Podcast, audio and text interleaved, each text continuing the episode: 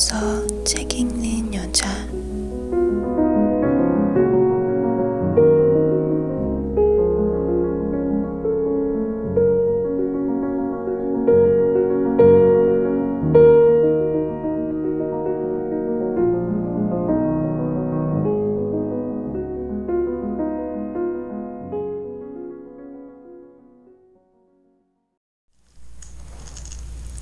월계관의 주인 친애하는 에밀리의 사랑스러운 친구에게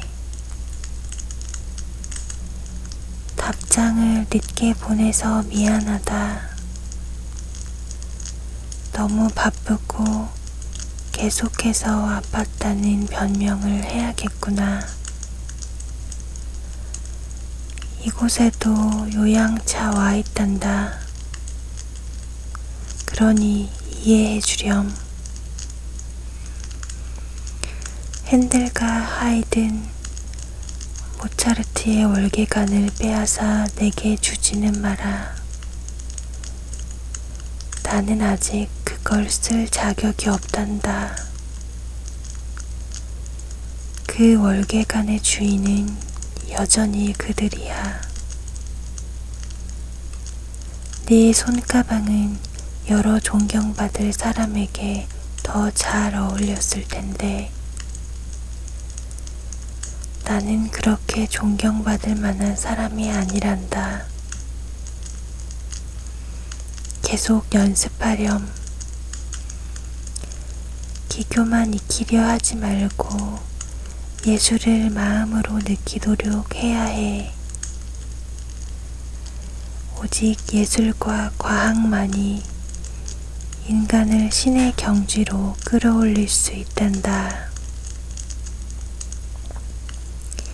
귀여운 에밀리에 궁금한 것이 있으면 언제라도 편지하렴. 진정한 예술가는 자만하지 않는단다. 불행히도 예술의 세계에는 끝이 없다는 걸 알지. 자신이 도달하고 싶은 곳이 얼마나 먼지 알아. 멀리 떨어져서 손짓하는 해처럼 도달해야 할 곳이 너무나 멀어서 사람들이 아무리 숭배해도 항상 슬프단다. 언젠가 너와 내 주변 분들을 만나보고 싶구나. 마음이 가난한 부자들과 함께 있는 것은 참 괴로운 일이란다. H에 가면 너의 집을 방문하마. 사람은 자신의 장점을 알아주는 이에 의해 위대해지는 법이란다. 나를 알아주는 곳, 그곳이 바로 나의 집이지. 귀여운 에밀리에 편지 보내다오. 앞으로 4주 동안은 이곳에 있을 터이니 이곳으로 보내면 돼. 아니면 비내로 보내든지. 나를 너와 네 가족의 친구로 생각해 주려무나. 1812년 7월 17일 태플리체에서 H의 에밀리 M에게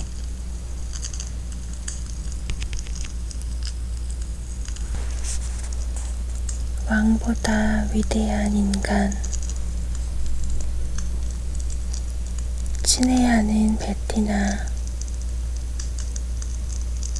왕과 군주들은 교수나 추밀관을 만들 수 있어. 자기들이 만들어낸 직책에 훈장을 잔뜩 내릴 수도 있겠지. 그러나 그들은 위대한 인간, 군중 사이로 치솟아 오르는 위대한 정신을 만들어내지는 못한다오. 따라서 왕보다 우월한 그런 사람들은 존경받아 마땅하오. 그러니 나와 괴테 같은 사람이 함께 있으면 군주들도 우리의 위대함을 느낄 것이 틀림없소.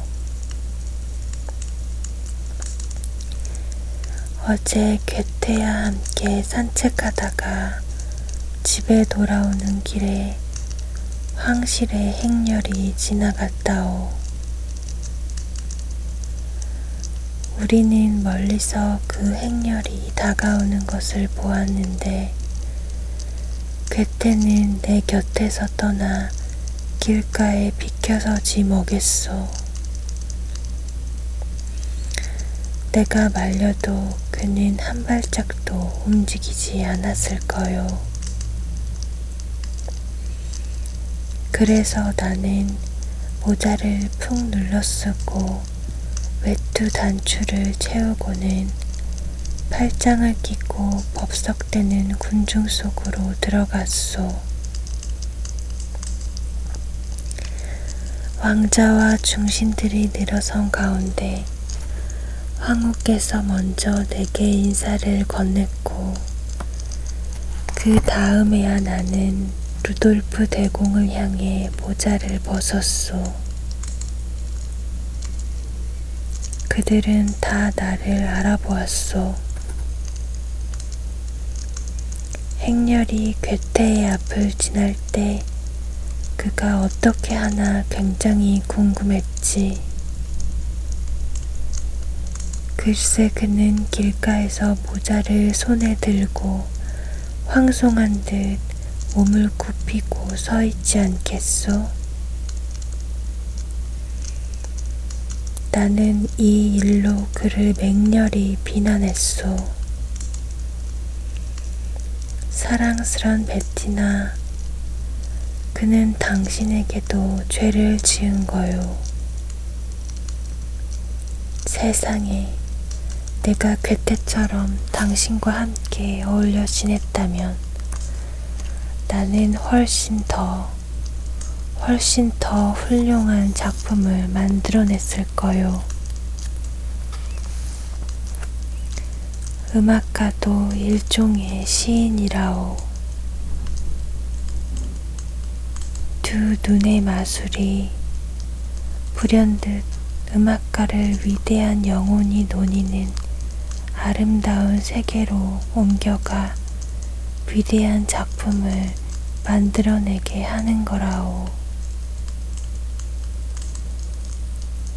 당신과 함께 지내는 동안 내게 떠오른 영감은 말로 표현할 수 없소.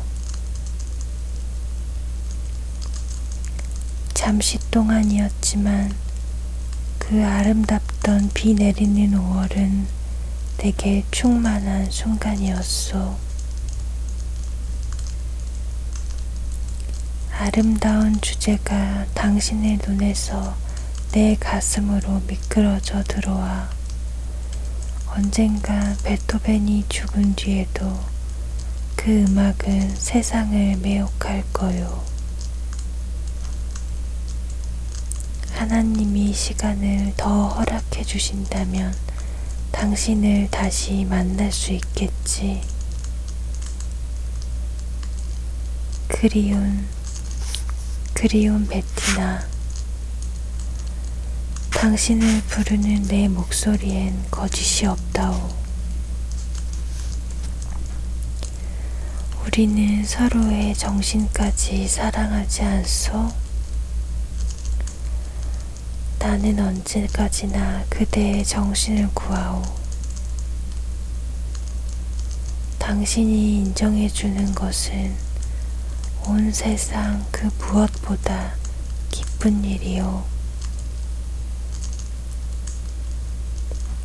나는 괴테에게 우리 같은 남자들은 그러한 인정을 받을 필요가 있고 우리와 동등한 사람들에게서 지성적으로 인정받기를 바란다는 의견을 이야기했소.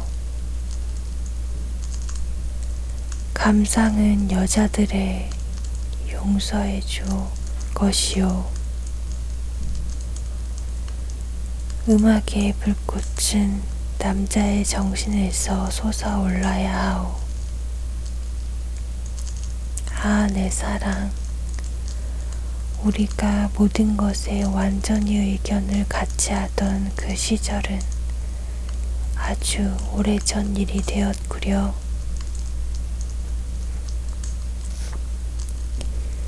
아름답고 선한 영혼만이 이 세상에서 값어치 있는 유일한 것이라오. 그런 영혼은 아무것도 감출 필요가 없지. 사람은 자기가 소망하는 대로 될 수 있다오. 세상은 그런 사람을 알아볼 수밖에 없어요. 그게 늘 부당한 일만은 아니지요. 그러나 내게는 그런 것도 중요하지 않아요. 더 높은 목표가 있으니까. 빈에 돌아가면 당신의 편지가 나를 기다리고 있으면 좋겠소. 곧, 곧 긴 편지를 주시오. 지금부터 여드레 뒤에는 빈에 돌아가요. 내일은 궁전에 간다오. 오늘은 공연이 한 번 더 있어요. 황후는 괴테와 함께 연주할 부분을 연습했소. 그와 대공은 내가 직접 연주하기 원했지만 거절했소. 그들은 중국 도자기에 미쳐 이성을 잃었다오. 이런 어리석은 자들을 위해 연주하진 않을게요. 서민들의 호주머니에서 나온 돈을 낭비하는 바보 같은 군주를 위한 작품을 쓰지도 않을 거요. 안녕히, 안녕히, 사랑하는 당신. 지난번 당신의 편지는 밤새 내 가슴 위에서 나를 위로해 주었어. 음악가에겐 모든 것이 허용된다오. 세상에 얼마나 그대를 사랑하는지,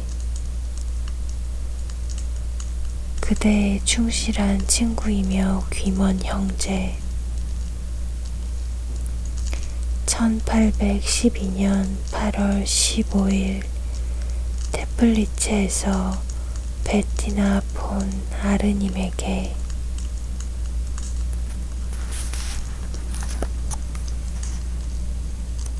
테플리체의 추억. 폭군 내가 당신의 폭군이라고 그건 오해요. 당신이 내게 호의를 갖지 않으니까 그런 판단이 나오는 거요. 그렇다고 당신을 탓하진 않겠소. 그게 차라리 당신에겐 다행일 테니. 어제는 아주 몸이 불편했는데 오늘 아침부턴 더 심해졌다오. 소화불량이 그 원인인 것 같소. 내 급한 성미가 좋은 면도 있지만 나쁜 면도 많지요. 그렇다고 해서 내 도덕성까지 의심하지는 말아주오. 사람들이란 쓸모있는 이야기는 하지도 못하는 자신의 한계를 벗어나지 못하는 인간에 지나지 않는다오. 그저 자기에게 있는 모습을 남에게서 찾아낼 뿐이요. 아무 의미 없는 일이지요. 선함과 아름다움은 사람들의 도움 없이 그 자체로 존재해요. 이 점에서는 당신과 나의 생각이 일치하는 것 같군요. 안녕, 친애하는 아말리에. 오늘 밤 달이 해보다 더 밝게 비춰주면 당신은 작고 작은 존재들을 보게 될 거요. 1812년 9월 16일 테플리체에서 아말리에 제발드에게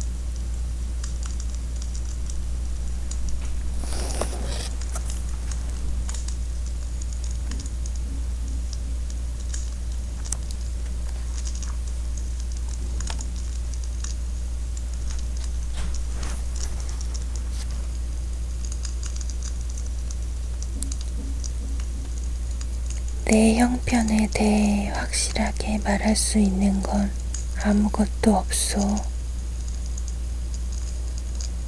곧 나아지겠죠. 그래서 이전처럼 가던 길을 계속 가겠죠. 아니면 이 오랜 병상에서 내려올지도 모르고 음악으로 내 생각을 표현하듯이 음표로 내 병에 대한 생각을 옮길 수 있다면 좋겠는데. 그러면 당장이라도 나 자신을 구할 수 있을 것 같소. 오늘도 여전히 침대에서 이불을 덮고 있어야만 하오. 잘 지내요. 그리고 건강한 걸 다행으로 여겨요. 사랑하는 아말리에 1812년 9월